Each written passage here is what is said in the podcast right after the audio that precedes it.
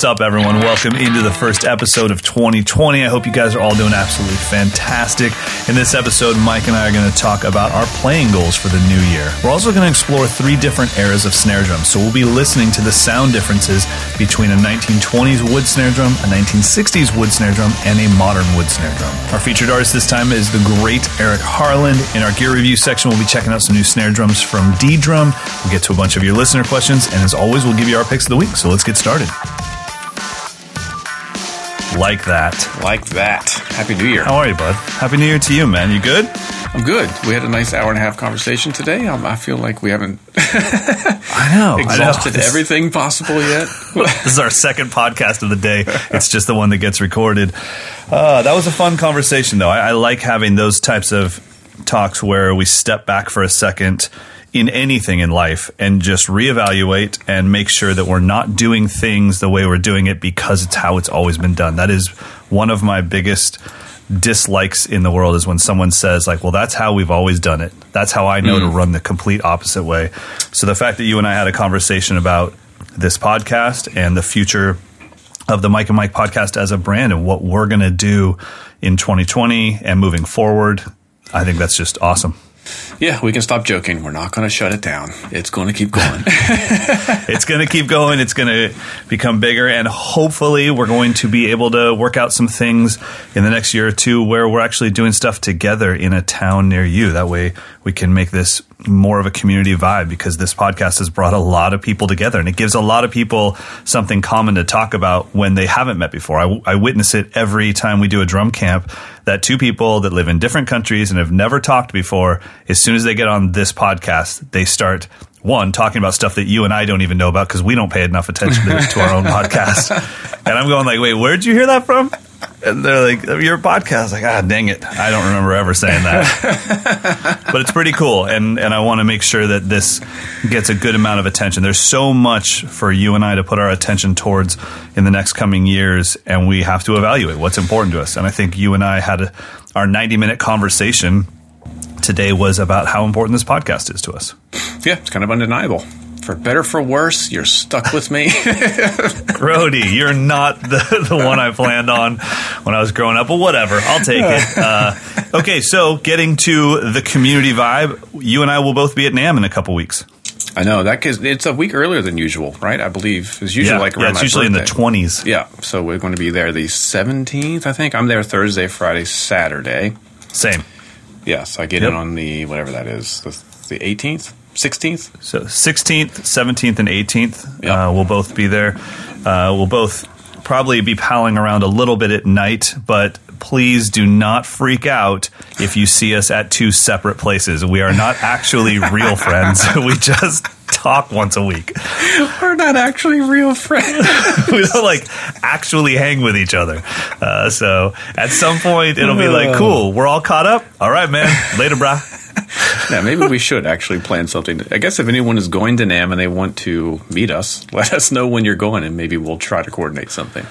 Yeah, it would be nice to even have a let's meet here and walk away from NAMM because it's impossible to talk at NAMM, Yeah, but let's true. go to a, a hotel lobby somewhere and just hang. I love that stuff. And I can tell you this if you've never been to NAMM before, once you've done a full lap of the drum floor and everything, it's it's okay to leave for a while. You're not going to Mm-hmm. miss anything, and even if you do miss anything, you'll you'll see it later on Instagram or Not gonna miss much. Yeah, really. No.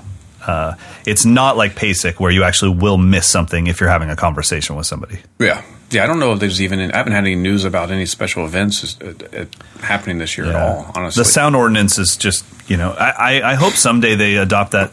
You haven't attended, oh no, you haven't used your passport. I was going to say you haven't attended the UK drum show, but I love how they do it. It's 45, I think it's maybe 45 minutes of zero sound other than speaking, and then 15 minutes of unadulterated, unchecked volume. So really, everyone gets 15 minutes to get it out of their system. Most people leave, and then you have 45 minutes to walk around and look at gear and really talk to the owners and the and the creators. It's actually kind of brilliant. And so you'll just like this alarm goes off, and everyone puts their earplugs in. Most people, like I said, leave. And it's just like chaos for 15 it's like straight minutes. purge. It is. it's it's the chops purge, purge the chops out of your system. So I enjoy that. Uh, so yeah, we would love to meet you guys there, hang out a little bit, and you and I might even do an episode from there since we'll be there Thursday, Friday, and Saturday. So Yeah, we might have we will to. figure that out. See how it goes. All right, so let's talk about our 2020 goals. And I'm not someone I don't know if you are, but I'm not a New Year's resolution person. I don't need a new year for me to be motivated, but I also am not ignorant to the fact that sometimes, especially with a big year like 2020 or 2000, 2010, it is somewhat nice to feel like, okay, I didn't, I obviously I didn't need this, but it is a fresh start. Here we go. I'm going to attack the world a little different. Yeah. Um, so, do you have, let's just stick with playing goals. have you made any playing goals for yourself, or do you even have something in your mind where you're like, I really hope that I'm better at this? Like very specifically, um, No, not not like a BPM or anything, but just maybe something a little more general. I think at the level that you and I are at, which I don't even think of it as a level. I think of it more as when you've played as long as we have. Little goals like I'm trying to get my singles up five BPM. That's that's kind of past me by now. I'm not, I, I don't think like that, but I do sit down at the kit and wish for certain things to be improved. Yeah. and that's what will always be I guess governing my practice. My practice will be whatever was I was inspired to practice that day or whatever I felt like I had to, but there's something standing on top of that. Like improvisation or Yeah. being more free with that. Do you have anything like that? There's one that's been, you know, it's it's not starting now. It started maybe two months ago, where I'm trying to let go of the governor when I'm playing a little bit more. So I'm not, um, like I, I've. When did we start talking about time? I don't know, four, five, six, eight years ago. Yeah, right. I've been like really, really conscious of control. That's been like my number one thing, control. So even down to my technique, it's been a little bit tighter just because I know that extra bit of control is there with a little bit of tightness. So now I'm trying to, and it's actually been very successful. I'm letting go of that control, physical and mental, and allowing my muscle memory to kick in Hmm. and trusting that I'm not going to fall off the grid. And so far, it has been. I feel like I'm finally able to do that. In the past, because I kind of came up in an era when my teachers like relax, relax, relax, and as a result, I was a little bit imprecise because I was just so focused on being relaxed. So now I feel like they've finally merged. I can go back to playing super loose and flowing, but at the same time, I'm not sacrificing precision. So that's a big thing. Like just relaxing more again and not entrusting the fact that I'm not going to fall off the grid. And that's been successful thus far right. and I'm doing that via the beatnik, so that I'm getting the exact numbers that are showing me that I'm not losing percentage when I relax too much. I still can't get 100% unless I go back to that more rigid kind of mental state. Yeah. But but it's been allowing me on gigs to have more fun when I'm subbing for Carter. I'm not like freaking out about making sure every note that I play is locked in with the bass player anymore. I'm trying to like zoom out and be more experiencing the whole thing. So that's a goal to keep that going, to kind of keep expanding back and observing myself from above. It's not very specific, but that is definitely No, that but that is what our goals have turned into for sure. That's why I was asking you, and I think it's maybe helpful for our listeners to hear that not every goal has to be like a workout or where you're trying to chart your bench press. Not every goal is as simple. You know, in the beginning, I think those are great, and I remember, God, that 200 BPM benchmark for anything that was 16th note based for me was just obsessive when I was in my first decade of playing drums, uh, and then now it's like when somebody says how fast are your paradiddles, I'd be like I somewhere between sixty and a thousand, enough. They're fast enough. fast enough for me to play the things that are in my mind. And I always think of speed as being relative to what is in your mind when you're drumming in your head and you're singing in your head. Mm-hmm. What what is that speed, and are you able to play that f- fluidly? Fluidly Yeah. is that a word? With fluidity. Yeah, either one. I think it works. So, all right, so give me um, one goal. Let's do two goals. So give me a goal. Okay, so my first goal is pretty simple, which is another big picture, zoomed out goal like yours, which is I am always going to be playing, for the most part, in my professional career, drums by myself, whether it's with a track, maybe, but I'm not going to be doing a lot of what you do. I won't be playing with human beings a lot because I've chosen the path of education, so I'll always be demoing that stuff. So I'm trying to take my love for pop music, and I've always wondered, like, why am I? Why do I reject certain artistic styles of music so much, just as a listener, not as a mm-hmm. drummer? and love pop so much, and it's the hooks. I love hooks, mm, yeah. and I want this for the next couple years. I want to really, really put a big focus on making my drumming more hooky. So if I'm mm. playing a drum solo, instead of worrying about how difficult it is, I want the focus to be could someone in the audience sing back to me something I did? That's amazing. Great goal. And that's what I want because I'm done. I, you win, uh, Ronald Bruner Jr. I, I, I'll never get there. Uh, you win. but I know that when I just sat down and played with Eric Hernandez the other day, whether it's Bruno beating it into him or just his natural state of drumming, when we were playing together, every once in a while he would do something that it was like that is I could I could have done that 20 years ago. I, I the skill was not the problem. It was like God, that was hooky. That was like a vocal line. Mm-hmm. How did you? And so I think that that's and when we look at Dave DiCenso's solo, now obviously that was at the peak of maybe what you or I could ever do physically someday in the future, mm-hmm. way in the future. But there was so many, there were so many hooks in it. I can sing most of that back to you. Nathaniel Townsley's solo that I've watched a billion times.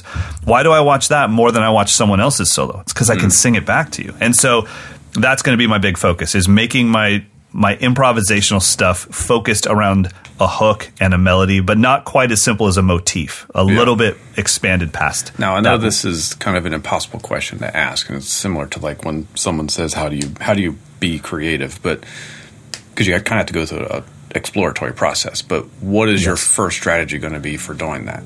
It's away from the drum set. It's singing in the car with my metronome on. Oh, okay, cool. Skank to gank gank gang. Gah. Improvise, improvise, improvise, improvise. Skank to gank. Chicken placket. You know, just mm-hmm. and the, I, I find that what happens is when I do that on the kit, the drumming is really fun for me to listen back to because I record it. And then once I go like, yeah, I got enough of those in. Now I'm just let off the leash. That's when the drumming becomes really boring to listen to and much more complicated Yeah, yeah. and Dense. and so I have to be able to stay in that zone longer. Um, it's almost like what we talked about a few episodes ago. I think we talked about it on on a podcast, but did we talk about how the Chinese were the ones that actually the Chinese monks were the ones that invented matcha? yeah, I think so. So- I think so. E- Either that or we talked about it away from the podcast. But the whole point was could you find sustained energy that also allowed for concentration? Instead of hmm. just having caffeine that was running wildly through your body, Right. could you also maintain focus? And I think that that's what's happening. That's what I want is can I main fo- maintain focus while still being creative? And right now, maybe I can go for two minutes. And then eventually I just start I, it's almost like I pull that ripcord and give up on hmm. that. Like I feel that pressure of like, ah, but it's not that cool. I mean, I, I've I've been in sixteenths, eighths, and eighth note triplets this whole time. That can't be very cool, and I have to get over that and then just say, like, dude, this is awesome. Like, uh, space, blah, doom, gagoom, cat. Like that's so much cooler than. we know that away from the kid. It's hard to do that on the kid. what I'm going to be very excited to observe is when, hopefully this will this will happen, is when because it sounds like you have to go simplify first to then. Yes. So when when that concept then pervades over into when you start playing more complex stuff, like rather than you know I play a, I play a, a hook that's simple and then I have a chance to play drums. Well, when does the when you're playing drums become the hook as well? Like that's that transition from everything you play is going to be governed by a hook. That's going to be Yeah. exciting. And I think the other telltale sign of this will be when is it enough that I actually am using it as social media content? Mm-hmm. There's the the thing that maybe people might not realize is me as a drummer and who you see online are two very different people because I can't post really who I am as a drummer because I'm running a business. And unfortunately, a dense 30 second note groove on Instagram, while it violates my soul, Yeah. it gets people into the fold so that I can be like, oh, by the way, that was a joke. uh, now we're going to work on quarter notes on the hi hat. And they're like, what? And it's like, well, I had to get you in with a little bit of candy, but I mean, I can't just show up on Instagram and be like, these are Brussels sprouts. Oh man, you need to do a comedy sketch where you have a van and candy, and you're just handing out candy. Come here, little drummer. Come here. You like luring people? Here we go. And then I lure them into this giant van of vegetables. It's like, hey, nothing nefarious here. I just need you to eat your damn vegetables. So I, I think that finding that balance of hey, this is fun to listen to. And that's why I think the hook thing might be that next gateway to the next step of my playing is actually what I mean. Uh, Of course, Nate. I would say Nate Smith is a good example of somebody that's Yeah, there. always where it's Yeah, everything it's like plays as that that, that it's that it's a hook. Yeah, But it also is at a level where we as drummers also go, that's pretty badass. Mm-hmm. And so I'm going to leave the badass thing alone. I'll deal with that later. Right now, I just need to tone things down and get to the hook phase. So that is what I'm working on in 2020. That's what. Oh, did you say you want to do two things? yeah. Do you have another one? Do you have? Uh, why don't you go? you sure? Do you have another one? you gonna make it up? Don't you worry about it.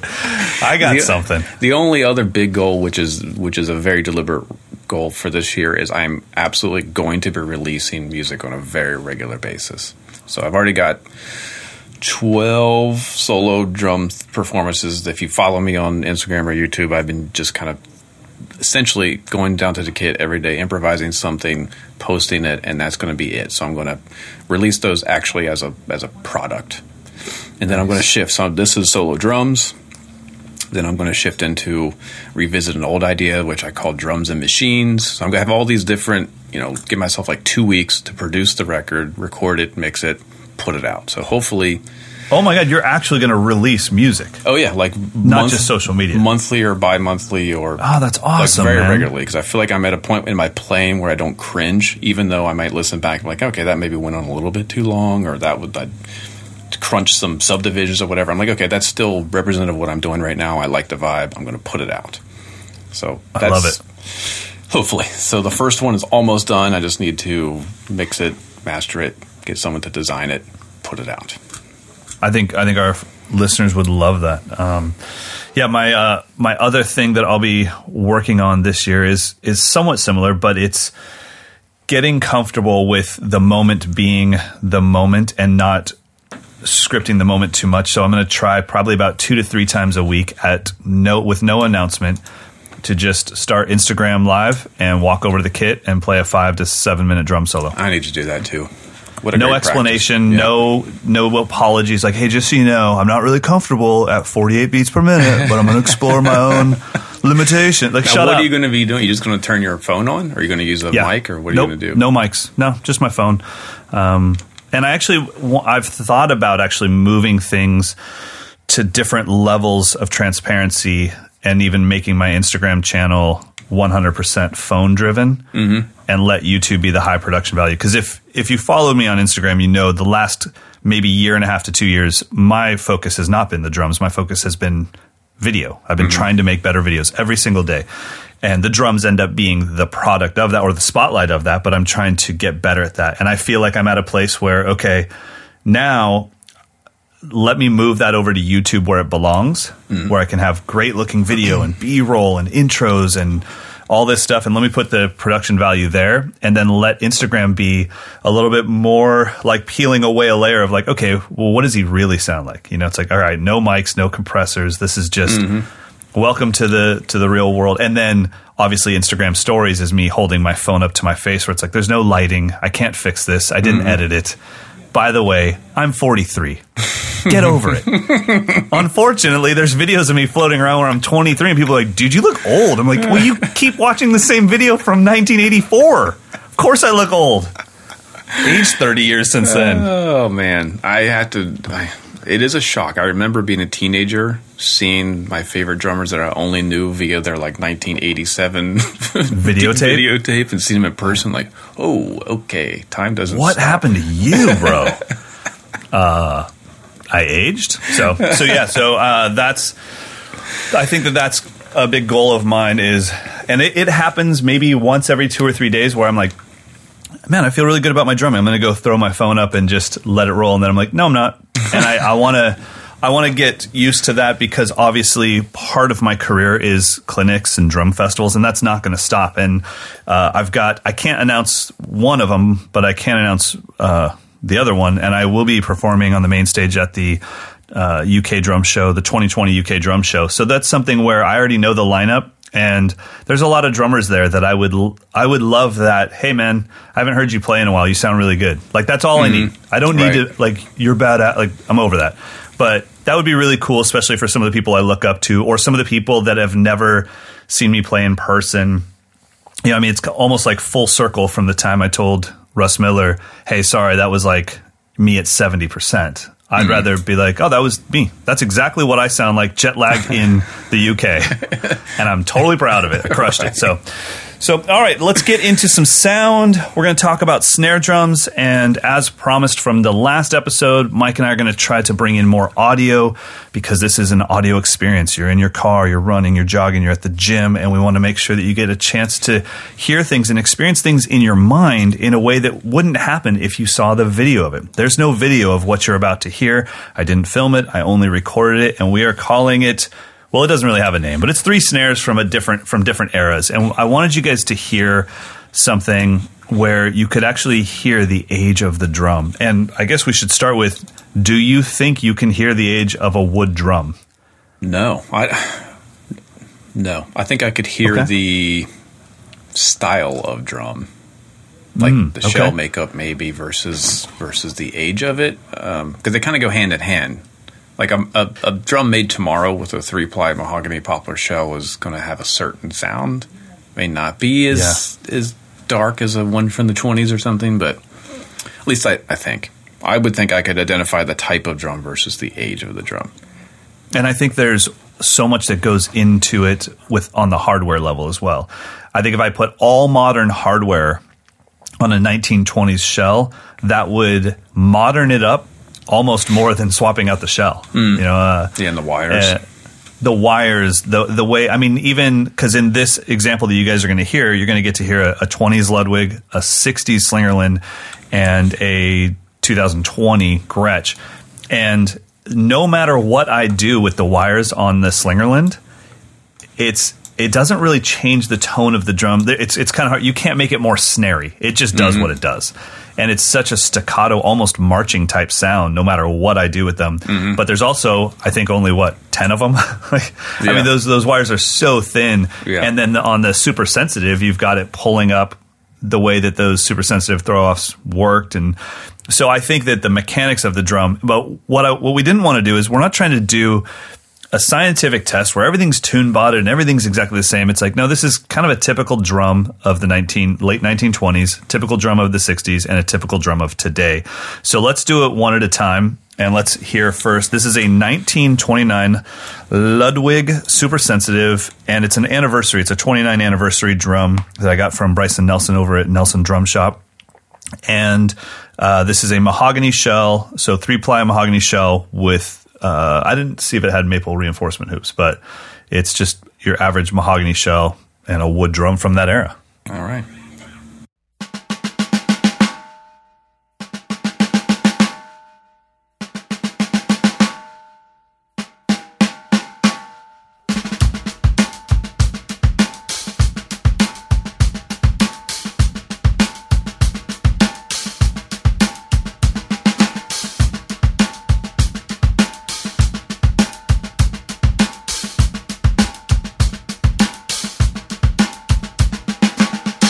First thing I notice is you could not get a modern drum to do that. Whatever that thing is, totally. you could not get a modern drum to do that. I don't care how to the spec the drum is made like it was in the 20s. There's something in that. It's almost weird. It's like bright and dark and dry and ambient all at once, and it's just it's it's almost the opposite of what I consider a, a snare drum. I'm like, it, it sounds like a toy, but it doesn't. It doesn't sound cheap. It just it's weird. It's as we go through these, and and at the end of this, guys, we will play all three back to back, so you can really hear them. But it's almost like I'm increasing the EQ per drum. Yeah, but the EQ is exactly the same. Right, it's kind right. of like you're you're taking out the highs, you're taking out the lows, and it's just mostly mids. But it's once again, like I said, the sensitivity of the snares because there's so few of them. It's more drum than it is snare. Yeah. They're super tight, even though they're not tight. I mean, as soon as if I loosened it one more little quarter turn on the snare wires, they're like barely touching, rattling. Yeah, yeah. It's it's crazy so how how much that's changed. If any of you listening have not heard Billy Martin's breakbeats collections, I think they're called Illy B Eats. That's his snare sound whatever that is. That's on almost every one of his breakbeats. It's that vibe. So, and you didn't do much compression or anything to that, right? Is it No. fairly draw, fairly raw? Yeah, this is fairly raw, and this is my normal setup. The only thing that's different compared to my normal setup is I had my kit off the stage because I was vacuuming my rug, and so it's just kick, snare, and hi hats. There's no toms mm-hmm. ambiently ringing. Uh, so it's, I mean, you're really hearing it. And then I was able, because of that, to get the mic a little closer than normal and right over the snare. But that's it, just kick and snare mic. Um, and so yeah, it's it's pretty cool. And I can tell you, break beats. That sounds like a tailor-made for it. snare that would have absolutely been in a soul coughing record at some point. Yeah, absolutely. It's so much vibe. I mean, you would not want to take that as your one drum if you have like No. a, a major No. label session or something. I feel like that's like the when the producer can't explain to the drum doctor, like ah, I don't know, it's just this thing. And he's like, all right, let me go into my my case, and they, you know, he's got this gold case, and he pulls it out, and there's a light shining, and they break out the one of twenty nine.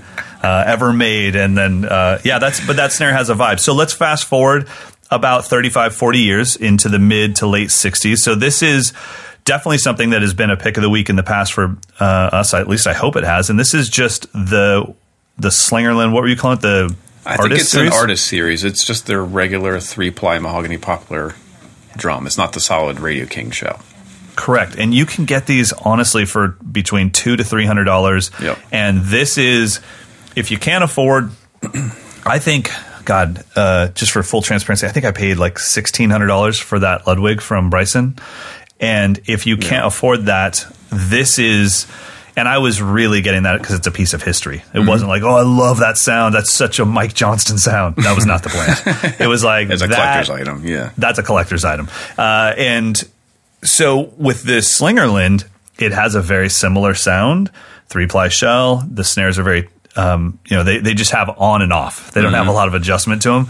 But this, to me, when I hear it, uh, I just think, how could you not have that in your collection? That sound, no matter who makes it, because it just is that thing that, like you said, a modern drum can't do. So let's take a listen to that now.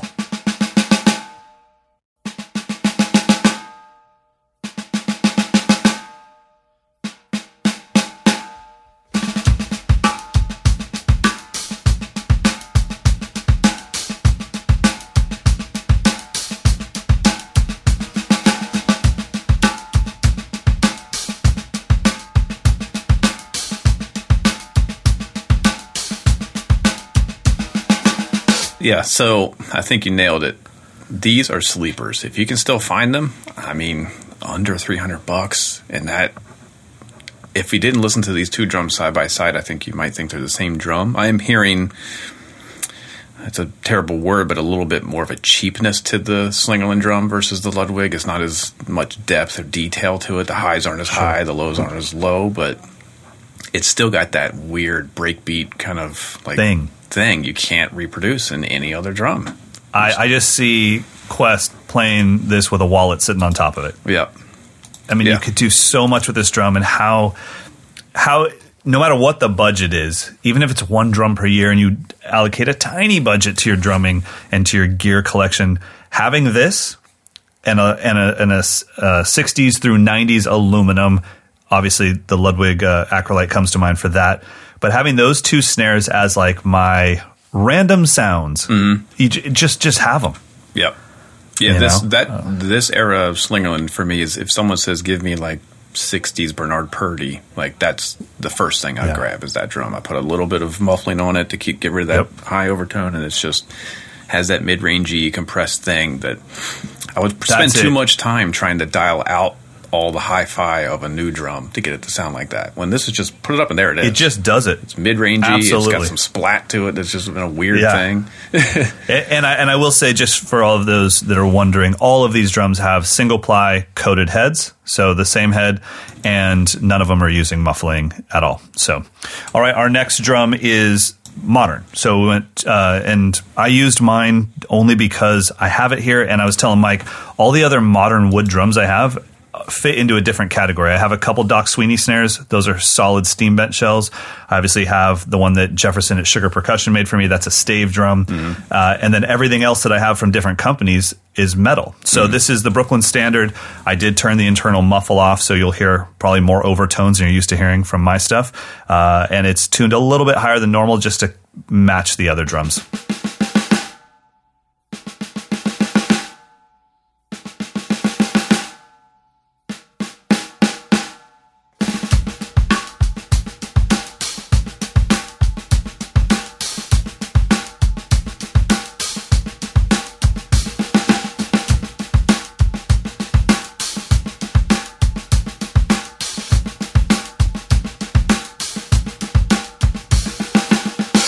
Fascinating. No disrespect, but it's like it's like the vibe goes. You know, we have the the twenties is like vibe heaven. The sixties is like that's pretty vibey. This is like snare drum.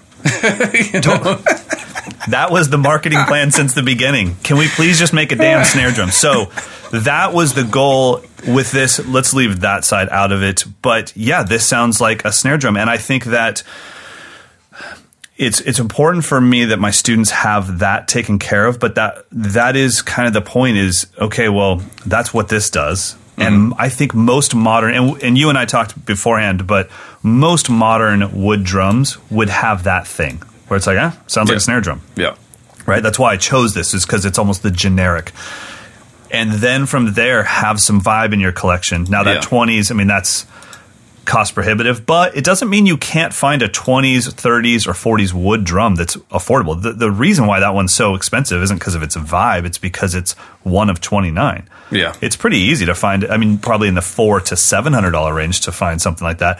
And then that, that 60s Slingerland, I mean, that's a no brainer. Just pick one up. I, I, went on Reverb today and I found three of them for in the two to two fifty range. Yeah, it's crazy. And and the the modern drum isn't one that I would go. I wouldn't use it for vibe. I would actually probably dampen it a, a pretty heavily yep. and go for just a dry, normal, just a snare, a drum. snare drum that just sits right in the mix, and then have these other wide open, ringy, clangy things for when I need just that extra funkiness. Um, because there's also something yeah. in the there's something in the the clarity, the the sensitivity of this modern drum that the overtones actually get in the way of. I think. I want to get rid of right, those. So you, hear more of the the buzz, the fuzziness of the wires in a way, the yeah. detail. Yeah, I, I, agree. Totally, so it's interesting. Well, but they're not so it, so extremely different. That's really the. Mm-hmm. I mean, they're very different, but it's not like I could probably force the, the Brooklyn drum to do what the other two are doing. I think, yeah, I think you could swap out swap out the wires to to much less because it's got you know forty two on there. Yeah.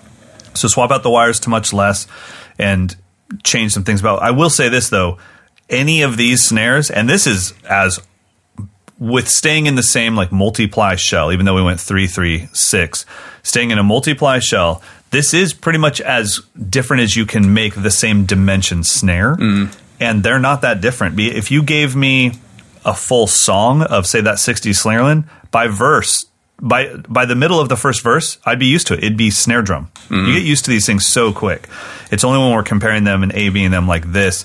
And I also wanted uh, we're gonna you and I will be doing a, a segment in future episodes where we're featuring a snare drum per week out of our personal collection. The reason why you have these is they're just different flavors, but I, at no point am I thinking because the Ludwig's more money wise, it's better than. I, I, just I just think of it as like it does does it do its job or not? And mm if somebody said like, hey, can you play me like can you send me a file of like this little ragtime fill? Just just the fill on the snare drum. Yeah. Okay, I'm gonna go grab my twenties Ludwig. Like yeah, yeah. I don't have to do anything to it. I wouldn't even EQ it. like, dude, this literally sounds you just walked into a, a swing club in the twenties. Yes, uh, it's so. pretty fascinating. I mean, I'm thinking like as a studio drummer, what would I do with these exact three drums? I think your 20s drum, I would deaden it up and I want it to be that real kind of thuddy, pillowy kind of thing. That would be the drum for that because it has that in there. The overtones are kind of covering that up a bit. Right. The 60s drum, I would have it just be funky as it is. Just just give me all that yeah. crazy mid-range stuff. And then the modern, the modern drum, drum, I would probably want it to be a little bit more rattly, a little bit more like reverbed out sounding so I could really yeah. you know thinking of thinking of like a modern snare drum sound in a track. I want to take up more of a quarter note vibe. So I think I yeah, if somebody gave me a, a pop, a, if somebody gave me a pop country track, I, I just don't want to fiddle with the 20s Ludwig to get it there. The the modern drum is like, dude, this will take me three seconds. Yeah, I got it. exactly. Um, and that's why I think it's important to to look at your snare collection and think what is going to cause me the least amount of work. Yes, most drums, if you spend enough time, you can get them to do pretty much what you want them to do. But the cool thing is, by the way, I didn't tune any of these. These came straight off the shelf. So whoever tuned them last at camp, that's how they were. Uh, it, and I didn't check to see are you perfectly in tune. I, I just it was like, dude, they sound like drums. Put them on, record them. Let's go. Let's listen to all three back to back, so our listeners can get a better taste of the subtle differences.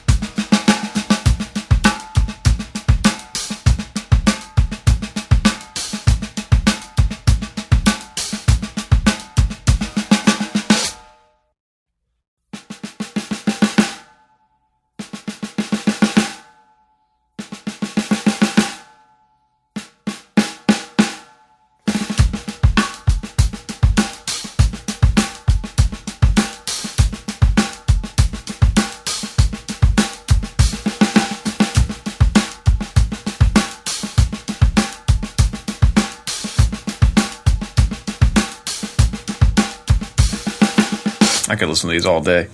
That is crazy. that is crazy. yeah, it's like Oh. I'm just hearing all the potential. Like, oh yeah, that'd be like the moody, like Americana in indie. Totally. Snare. It's funny, like I see it as our earlier talk about education. It's like I would show them the modern drum as the candy, like, come on, check out snare drums. And once they got in the car, they'd be like, What is all this old crap? Be like, no, no, no. I know it looks like vegetables, but this is the good stuff. Like, It barely works. It's going to break. The legs are going to fly off. The snares are like, never yeah. going to stay on. yeah, that's the adventure. It's so much fun. All right, well, I hope you guys enjoyed that, and I hope you guys just are have your minds open. We'll do more of this stuff in the future for sure. I think we can. This stuff is endless. We can compare metals and everything, and like I said, we will be bringing you stuff from our personal collection because I think that's important too. Mike is has a very lucky position where he gets a chance to review all the gear in the world for all the companies, but then I'm interested personally like well you've reviewed all the gear. What did you buy? because one thing most people probably don't know is you you do have to send the stuff back. Yes, unless I just want to buy it now, right? I just buy it. Right. and I think that's interesting. Like, okay, well, what what did you decide? No, this can't leave. Because I have the same things. I mean, we know that I'm a Gretsch artist. Why do I have a bunch of ANFs? Why do I have some Dunnetts? Why do I have Doc Sweeney's? What did I not let go when somebody said, "Hey, can you check this out?" And then I just said, "Hey, uh, I'll just keep this. Uh, do you have like Venmo? How does this work?" I'm keeping this. Uh, Let so. me PayPal you some money. All right, let's get into our featured artist.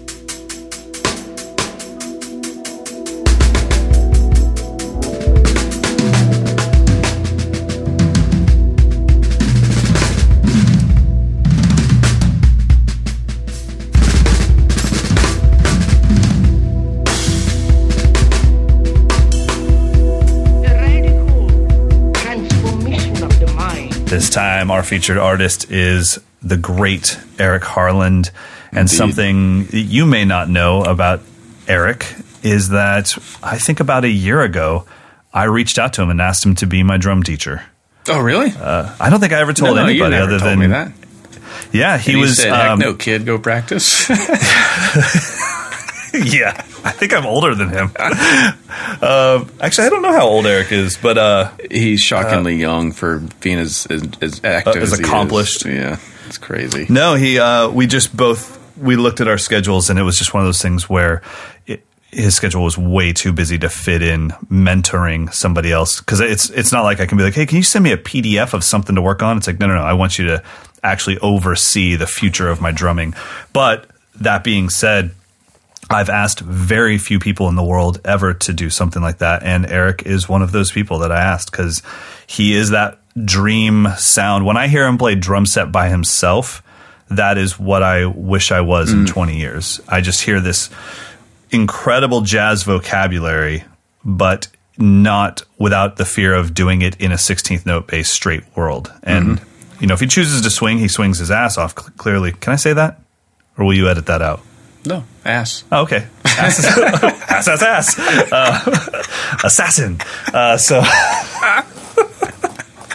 well, if you said it, then I guess we can both say it. So he swings like crazy, but when he's playing straight, it's like, oh man, this is just the stuff. So now, do Yeah. you know Eric personally? Yeah, I mean a little bit. A couple of times, um, I was there for a, photo shoot a few years back. You know, just just friendly. I don't think he would recognize me if he saw me walking down the street, but I know his drumming really, really well. I mean, I've been a huge fan since.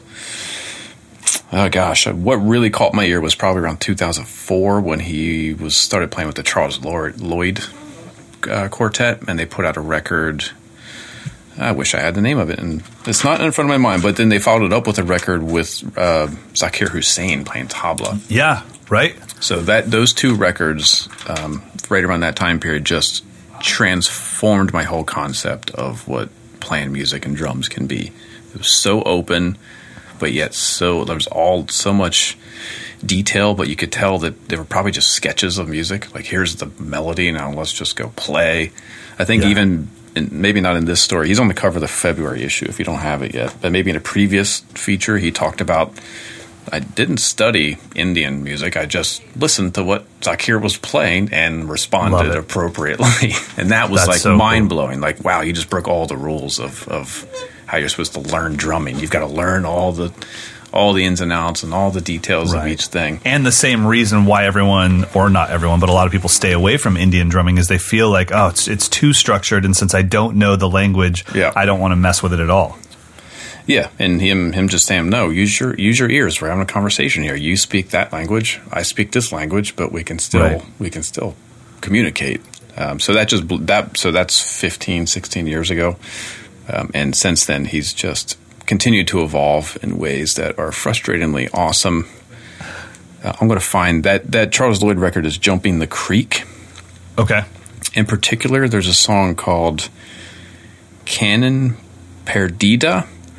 First time I ever heard someone play the hi hat with two sticks in one hand, like on top and bottom, and do that Yeah. like it's incredibly fast, 30 second note kind of vibe. So the whole track starts with him playing this sort of like really delicate drum and bass inspired thing.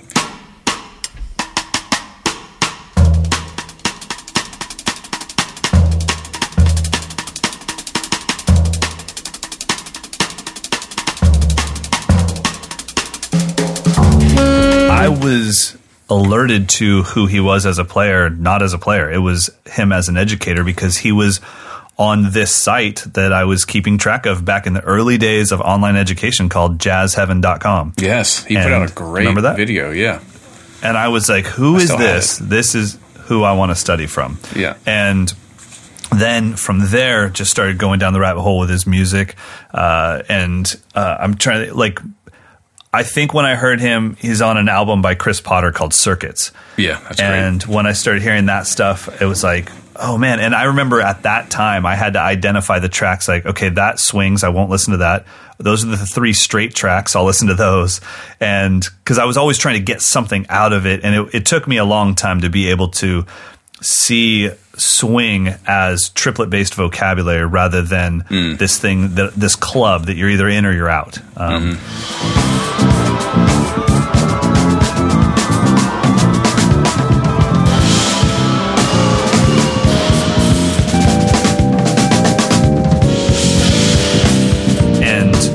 so I remember just when I started getting into that world, and then that leads you to a Terence Blanchard record, and that leads you to finding out who these other drummers are, and then you find out about this whole entire crew of musicians that are pushing jazz forward, and then jazz becomes something new. Jazz becomes what it always was supposed to be, which Yeah. is a creative art form, and I think he's a big part of that. But his drumming, he's almost like what we talked about with Nate Smith. It's hooky. You can you don't have to be an advanced player to enjoy his drumming. Eric's drumming is almost like candy and vegetables at the same time. Yeah, it's yeah. He kind of blends complexity with just insane phrasing and dynamics. That's it's kind of undeniable. It, I, it's I think it falls right in the, the lexicon. Like Jack DeJohnette, you're not going to understand what the heck he's playing, but you're still going to get moved by it eh, emotionally because there's so much Yeah, musicality to go. it. Um, yeah, he's for me, he's in that that level of communicator with the drums. And um, if I can pull up a quote here from the story, this might actually kind of relate to that. He says, um, Sometimes I feel the biggest problem with drummers is that they have no relationship with the instrument. If you don't have a relationship with the instrument, you're not going to have anything to say. And a relationship, as in understanding physically how your body relates to the drum set. And then the whole story kind of stays on that topic. And then he later talks about you have to go back to the basics. So sometimes I'll sit at the drum set and use all four limbs to play simple quarter notes and simple eighth notes, if or if possible, sixteenth notes. Develop that and synchronize those notes. I want to develop muscle memory so that my body could understand everything simultaneously. So my left hand could understand what my right hand was doing, my right hand and my left hand could understand what my right foot and left foot were doing. So always back to the basics. Always. One of the greatest drummers on the planet today, sitting down and playing quarter notes with all four limbs and being dissatisfied with it. right. right. That's a life lesson right there. It's amazing. So let's drop in a little audio here. I've got um, this this track I heard. He put out a record. It might have been last year with his band Eric Harland Voyager, and he pre-released with this blazing cut. It's called Fast Five. And once I heard it, I was like, okay, Eric, you you've you can stop. You can stop You now. win. It's essentially, and I, when I heard it, I was like, okay, this is Eric Harland's version of what Nefertiti with Tony Williams, where it's essentially the band just plays a, a riff, and then he goes above and beyond the Call of Duty. it just Right. annihilates you. So let's check out a little bit of it. It's called Fast Five.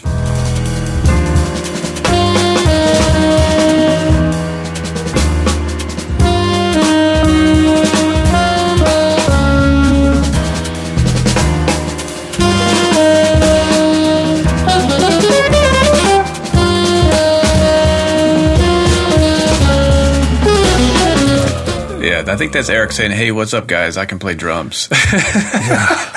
You win. Uh, I always say that drumming isn't a competition, but today it is, and you win. You can have the belt, you can have the crown, whatever you need, man.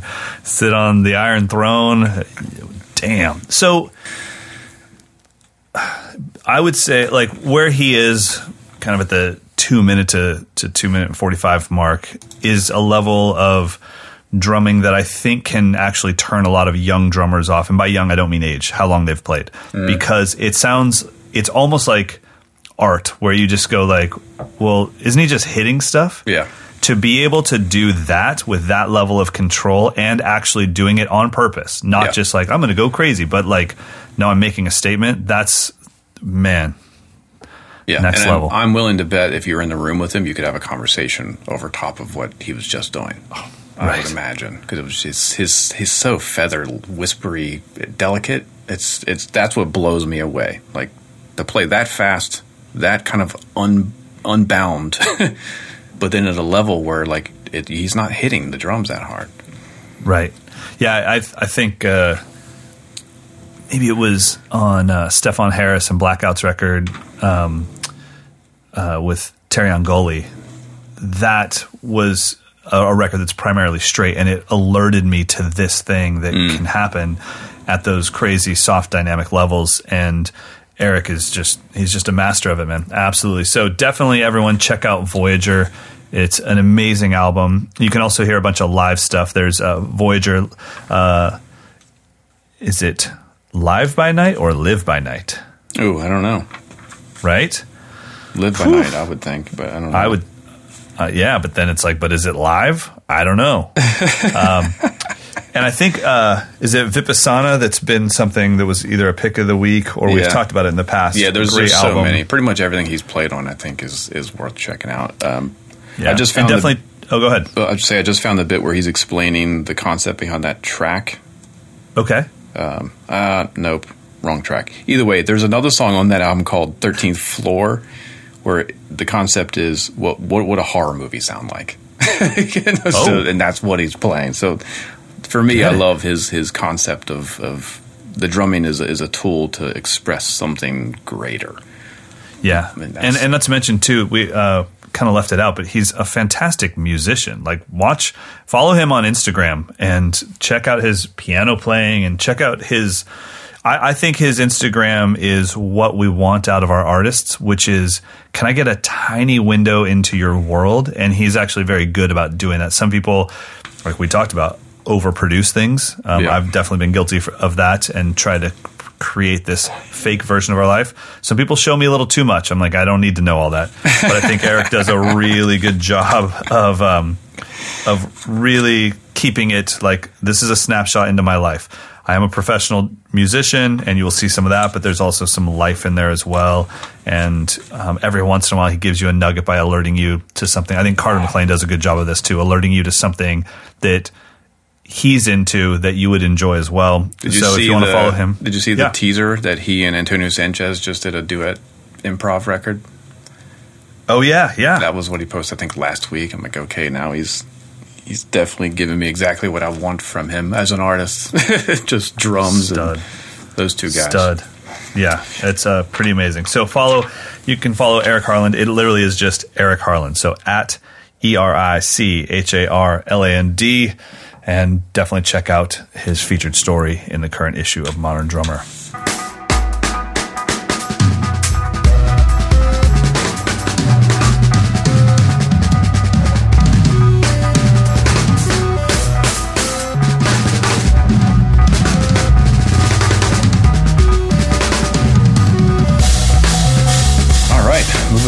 Talk about some more snare drums, huh? I'm not scared, especially. You know what? You know what would be my dream is, and I know this is impossible, but I I just wish it involved bamboo. I had no idea where you were going with that. I haven't looked at the rundown yet, but oh my god, we're covering a bamboo snare drum. Woo! Okay, so we're checking in in the February issue. I got a chance to review three of ddrum's new Dios um, snare drums. So Dios is their. Um, it was originally an all maple series, but then they have since expanded a little bit. But it's it's primarily an all maple series from ddrum. So they sent two maple snares. One is a six and a half by fourteen. One is a seven by thirteen. They're um, basically the difference because we I think we reviewed some of these maybe last year. These are new finishes that match the kits that are available, so you can get like matching snares to go with the kits now. Got it. But then they also put added a six and a half by fourteen bamboo snare to the Dios line, so we can focus in on the bamboo. But all the audio for the thirteen and fourteen maple um, is linked in the show notes as well. Um, the best thing I can say about, or the most important point I can say about these drums, they sound great. They're built well. And they are super affordable. The 13 inch Dude, is 249 249? yeah, it's unbelievable. And then the six and a half by fourteen is two seventy nine. So if you want just a good workhorse basic maple snare drum, these are more than worth that price. It's kind of shocking. Dang. Um, so let's talk about the bamboo. So the bamboo is a five hundred dollar drum. Um, it comes with a ten ply, eight millimeter thick bamboo shell. How do you make plywood out of bamboo? I have no idea. How do you do it?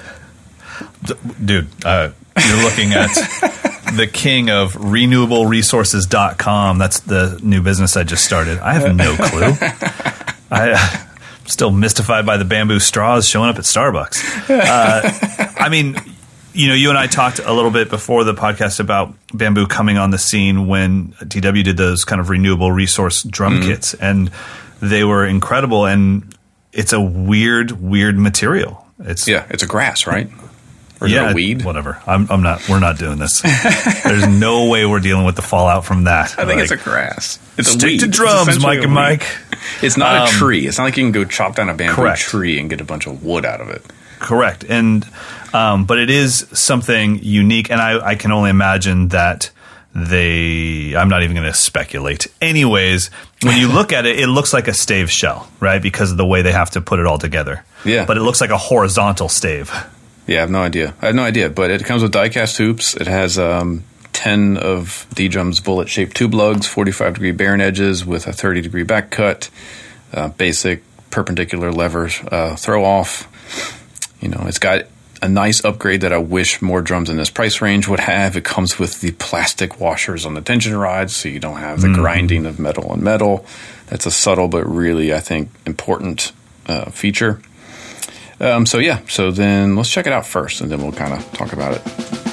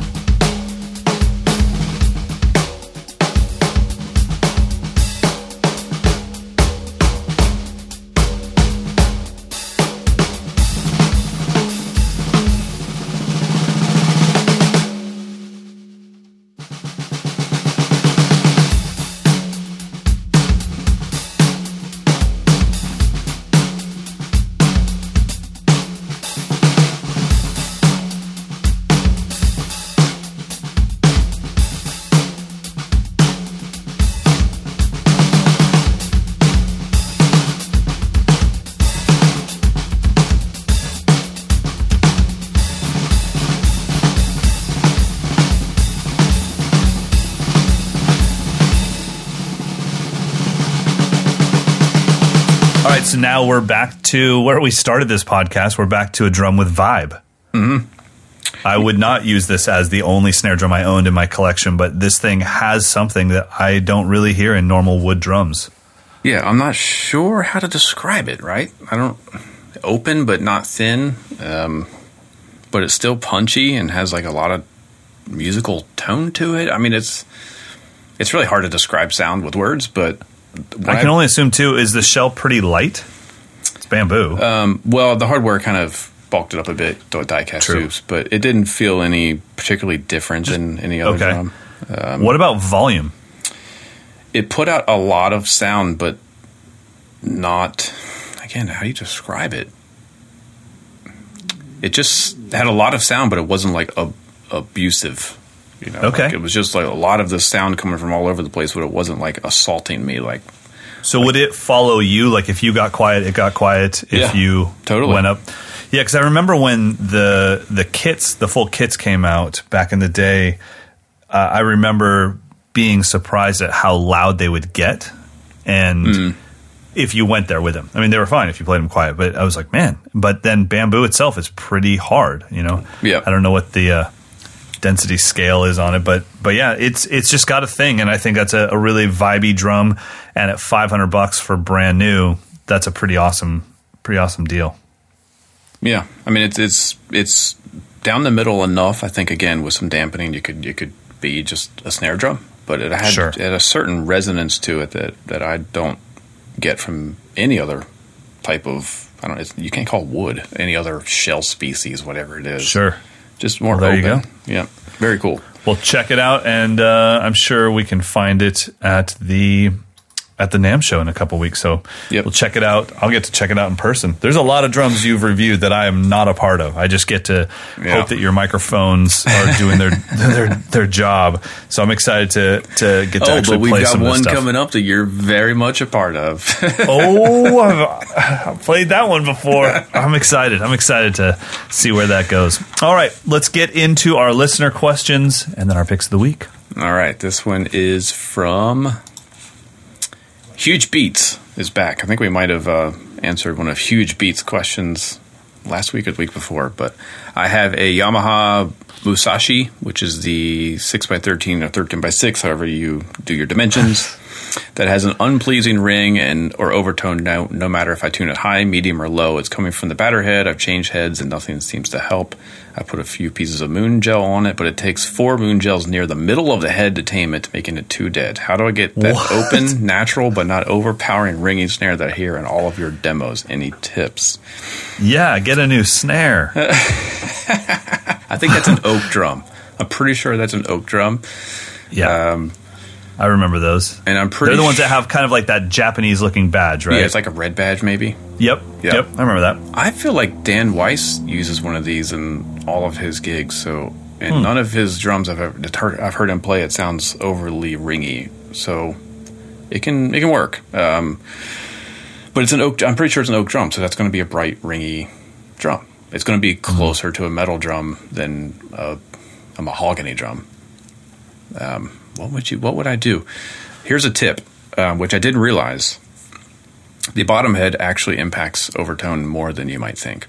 Uh, if, Agreed. If it's too tight, you might get that kind of over, like that weird over ring that just keeps going on and on and on. So mess with the bottom head, and don't be afraid to throw a moon gel on the bottom head too. Uh, but yeah, if you're having to put, what yeah, man, the heck just happened? no.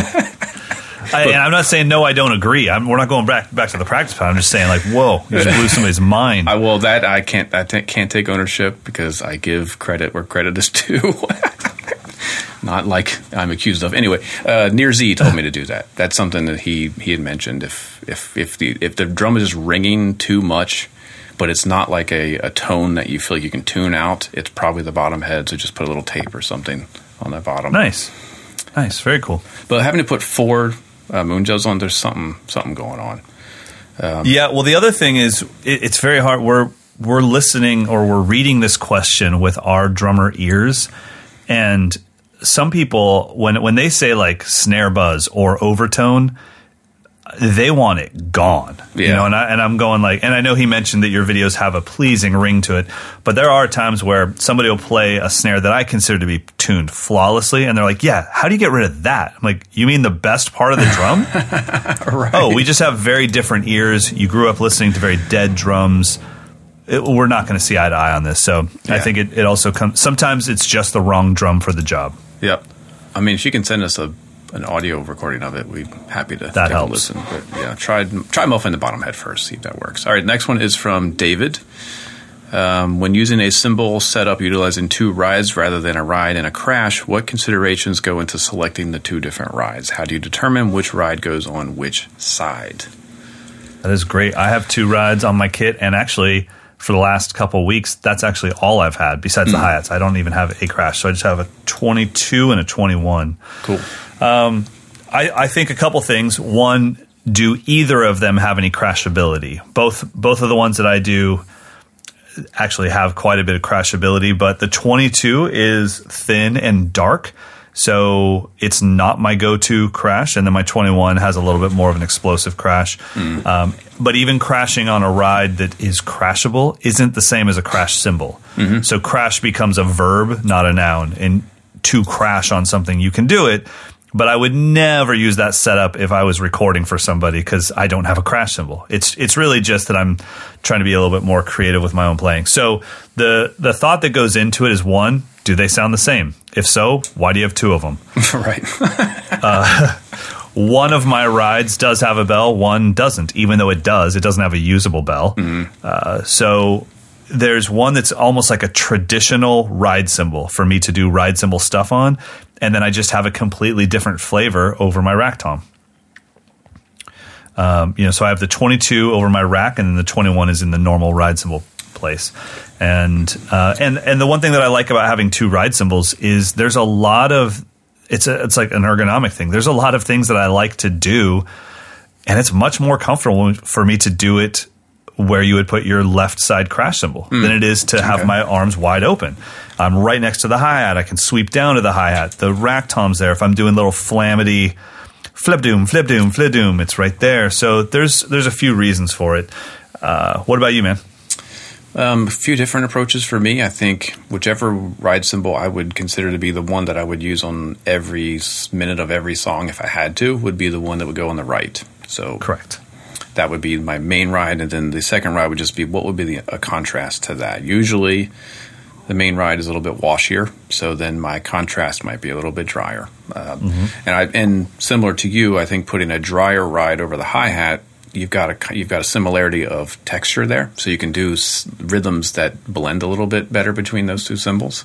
Yeah. Um, I use that kind of approach often, but I also like the approach of making the right side ride be the more kind of drier, all purpose ride, and the left side ride being more of a crash ride. So then I can I can contrast it with a more washier ride sim sound, or I can just crash it like a big crash cymbal. If I single crash on my 21 inch, which is in the standard position, that's what I can use that for. But if I'm crash riding, it's actually the thinner one that's on my left. So if I'm just kind of bashing it, it's it's my 22, which is the Big Apple Dark ride, um, Big Apple Dark Jazz ride or something. But it's it's 22. It's thin but dark. So I think honestly, everybody should be choosing gear that makes them excited to play the drum set and causes you to play your very best. Hmm. And even though I know I should have a crash cymbal there, I'm, I'm not a jazz guy. I don't need two rides and a 22 inch jazz ride.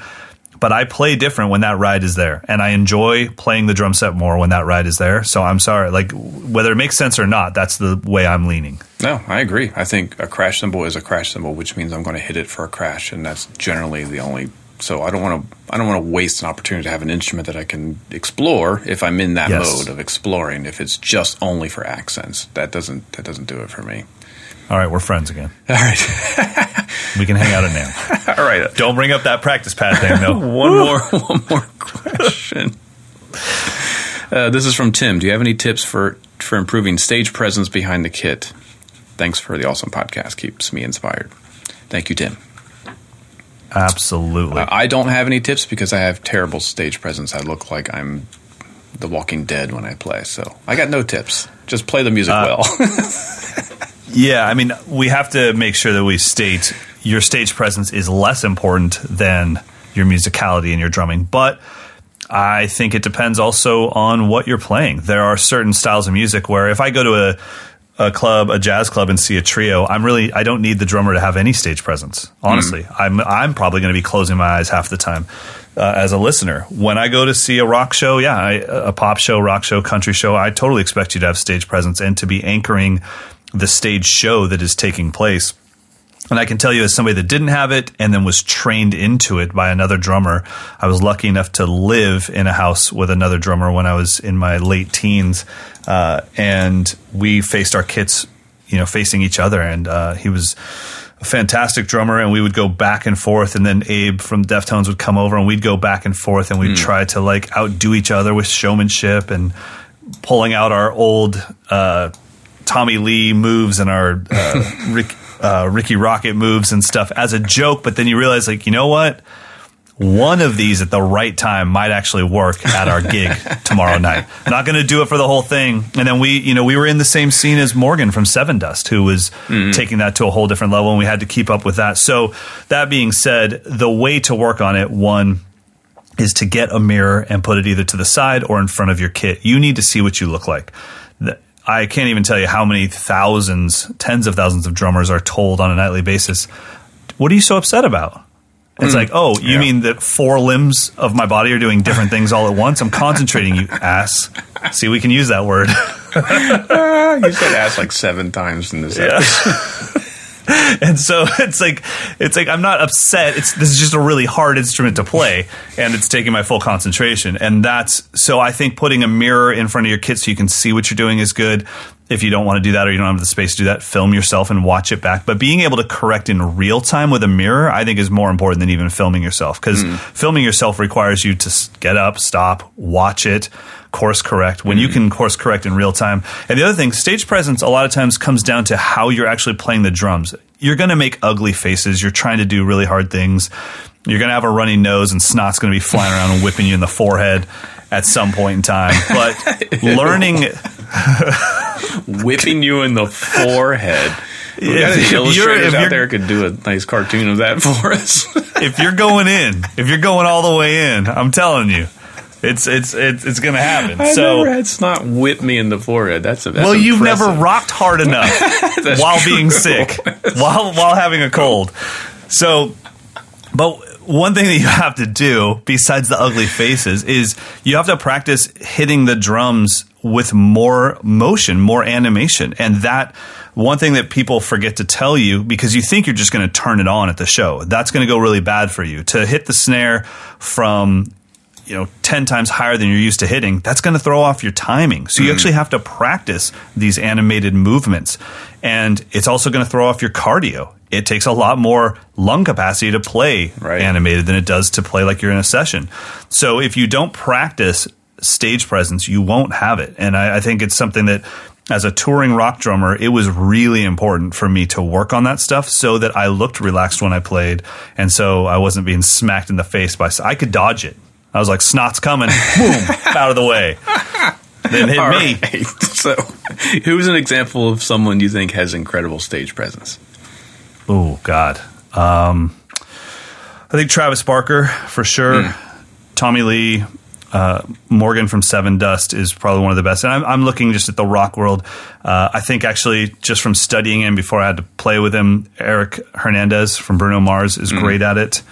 Um, Eric Moore I mean, mm-hmm. incredible stage presence, and and I don't think it requires tricks. I think it requires being in the the moment. Um, now, stage presence doesn't mean animated as well. Watching Anderson .Paak play while he's singing, mm. there's a presence to it. You know, um, yeah, yeah. Showmanship and presence, I think, are, should be defined very differently. Yeah, I agree, and and I think like him playing, or you know, um, or Questlove playing a simple beat, but he's so in it. Mm-hmm. Uh, Nate Smith, those are great people with great presence for I sure. Played, uh, Josh Freese in that category where he oh great, just a great. couple tricks, but not many, and I've seen him live a half a dozen times, and I feel like as soon as he takes the stage, it's like all the spotlights are on him. Like there's something just about Yeah. him. He's playing music mm-hmm. like that's whatever he's doing, even though he's just playing drums. There's so much presence behind I it. think stage presence and even a, a little bit of showmanship. I think what it comes down to is all in or not. yeah, It doesn't matter how much you move. I can see in your face that you are all in. I, I think Steve Jordan is somebody that's mm. all in during a ballad, Yeah. during a slow six eight blues tune. He's all in, um, and I think that makes it interesting to watch. When I go to see a band, I'm not a drummer anymore. I'm actually just a fan of music, and I do go from guitar to vocal to bass to drums. Guitar, vocal, bass, like who I'm watching. I'm just kind of taking in 20 seconds of each person, and when the bass player has no presence and that they huddle by their their rig as like home base, I just cancel them out. I'm like, all right, he's out. I'm not watching him or her anymore because this is boring.